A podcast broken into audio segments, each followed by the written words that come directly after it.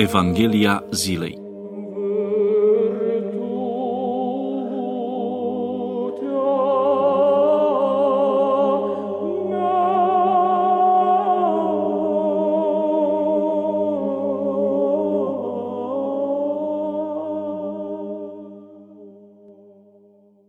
Citire din Sfânta Evanghelie de la Matei, capitolul 11, versetele 27 până la 30. Zisa Domnul ucenicilor săi, toate îmi sunt date de către Tatăl meu și nimeni nu cunoaște pe Fiul decât numai Tatăl, nici pe Tatăl nu-L cunoaște nimeni decât numai Fiul și căruia va voi Fiul să-i descopere. Veniți la mine toți cei osteniți și împovărați și eu vă voi odihni. Luați jugul meu asupra voastră și vă învățați de la mine că eu sunt blând și smerit cu inima și veți găsi o dihnă sufletelor voastre, căci jugul meu este bun și povara mea este ușoară. Meditație la Evanghelia zilei. Al cunoaște pe Dumnezeu înseamnă a dobândi viața veșnică după cuvântul Domnului Hristos cuprins în Evanghelia după Ioan. Aceasta este viața veșnică, să te cunoască pe tine singurul Dumnezeu adevărat și pe Isus Hristos pe care l-ai trimis. Numai prin descoperire dumnezeiască ajungem la cunoașterea lui Dumnezeu și a lucrărilor lui. Tocmai de aceea, dacă Dumnezeu nu i s-ar fi descoperit sau revelat, omul n-ar fi putut să-l cunoască. Căile de cunoaștere prin care se realizează această descoperire dumnezeiască sunt calea naturală și calea supranaturală. Calea naturală se numește așa fiindcă pleacă de la noi spre Dumnezeu, adică de la observarea naturii și a fenomenelor care se petrec în ea, toate considerându-se ca avându-și ultima cauză în lucrarea lui Dumnezeu. Pe această cale naturală au ajuns la cunoașterea lui Dumnezeu toți înțelepții păgâni, Pitagora, Socrate, Aristotel, Platon, ca și întemeietorii de religii, cum sunt Zoroastru, Buddha, Mahomed și alții. Tot pe această cale de cunoaștere s-au convins de existența lui Dumnezeu și unii învățați moderni, precum Newton, Kepler, Pasteur, sau unii filozofi precum Descartes, Cart, Hegel, Pascal și alții. Calea supranaturală de cunoaștere se mai numește și cunoaștere tainică, mistică. Ea este cunoaștere prin descoperire divină, care pleacă de la Dumnezeu spre noi. La această cale supranaturală a făcut referire Domnul Hristos atunci când a spus Nimeni nu cunoaște pe Fiul decât numai Tatăl. Nici pe Tatăl nu-L cunoaște nimeni decât numai Fiul și Cel căruia va voi Fiul să-i descopere. Pentru ca Dumnezeu să ni se descopere, trebuie să ne curățim trupurile și sufletele. Dacă definiția cunoștinței potrivit Sfântului Diadoh al Foticei este a te uita pe tine când te gândești la Dumnezeu, definiția curăției este să avem simțirea pururea lipită de Dumnezeu.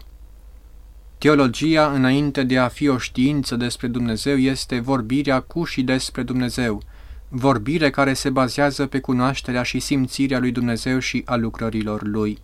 Înainte de a vorbi cu și despre Dumnezeu, omul trebuie să facă legătura cu El.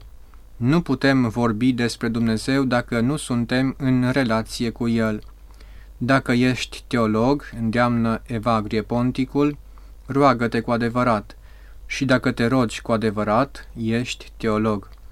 Adică, fără rugăciune, nu putem intra în legătură cu Dumnezeu. De aceea, înainte de a vorbi despre Dumnezeu, trebuie să vorbim cu El prin rugăciune.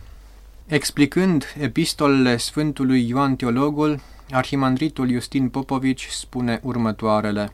Dumnezeu nu se face cunoscut decât dacă trăim noi înșine iubirea Lui ca noastră, ca inimă a inimii noastre, ca și conștiință a conștiinței noastre.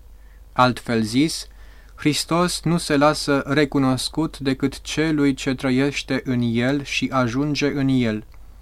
Întâi de toate, pe calea Sfintelor Taine și a Sfintelor Virtuți, omul intră în Hristos și ajunge să fie Hristos, iar mai apoi trăiește fără încetare prin El și datorită Lui și se face Hristos. Cunoașterea cea mai deplină și mai reală, singura cunoaștere cu putință a lui Hristos nu poate veni decât prin devenirea întru Hristos, din faptul de a ajunge să fii Hristos, din urmarea lui Hristos. Căci doar dacă umblăm precum acela a umblat, e cu putință să ajungem ca El. Cel care îl urmează pe Hristos îi odihnește pe oameni, este asemenea lui Hristos, blând și smerit cu inima. Veniți la mine, spune Domnul Hristos, toți cei osteniți și împovărați, și eu vă voi odihni. Luați jugul meu asupra voastră și vă învățați de la mine că eu sunt blând și smerit cu inima și veți găsi odihnă sufletelor voastre, căci jugul meu este bun și povara mea este ușoară. Astăzi, termenul jug și semnificația sa nu mai sunt de actualitate. De o bună bucată de timp, cei ce lucrează pământul nu mai folosesc plugul. Bunicii cultivatorilor noștri direcți de astăzi au întocmit faimosul jug de lemn cu hamuri de piele, în așa fel încât dobitoacele să poată să tragă plugul fără constrângeri excesive. În jug, capul animalului era plecat spre pământ și astfel devenea mai ascultător.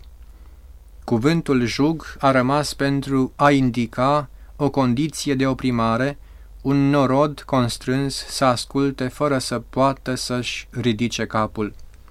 Dar chiar în libertate, viața pentru unii este un jug, o povară insuportabilă și aceasta datorită păcatului. Spune Domnul Hristos, oricine săvârșește păcatul este rob al păcatului. Păcatele apasă, dar cum să ne imaginăm această apăsare?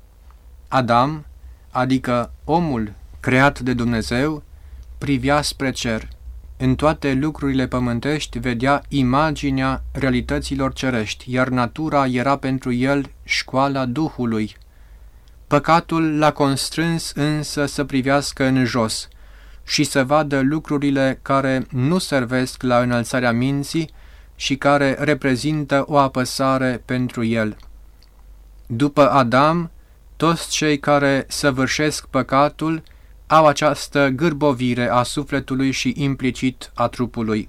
Spre deosebire de jugul păcatului, jugul lui Hristos este eliberator – Așa le spune Mântuitorul iudeilor care crezuseră în el. Dacă veți rămâne în cuvântul meu, sunteți cu adevărat ucenici ai mei și veți cunoaște adevărul, iar adevărul vă va face liberi. Epitrahilul preotului, acel veșmânt preoțesc fără de care nu se poate săvârși nicio slujbă bisericească, face într-un fel trimitere la jugul lui Hristos – este în așa fel confecționat încât seamănă mult cu faimosul jug de lemn. Deosebirile sunt însă esențiale. Jugul lui Hristos, simbolizat prin epitrahil, se atârnă de gât, dar este lăsat în față, nu în spate. Prin jugul lui Hristos nu suntem înrobiți, ci eliberați. Mai mult, Hristos ne poartă povara. Purtând jugul lui Hristos, avem demnitate, Putem sta privind la cele înalte, pentru că acest jug nu gârbovește. La săvârșirea Sfintelor Taine, mai ales la spovedanie și maslu, preotul așează epitrahilul pe capul celor cărora li se administrează taina. Se întâmplă însă ceva cu totul deosebit la maslu de obște, când credincioșii, care nu pot veni în față din pricina mulțimii, se ating unul de altul într-o atingere sfântă, punând fiecare mâna pe spatele celuilalt. Prin această atingere, fiecare își manifestă dorința de a fi părtaș jugului lui Hristos, care tămăduiește și eliberează.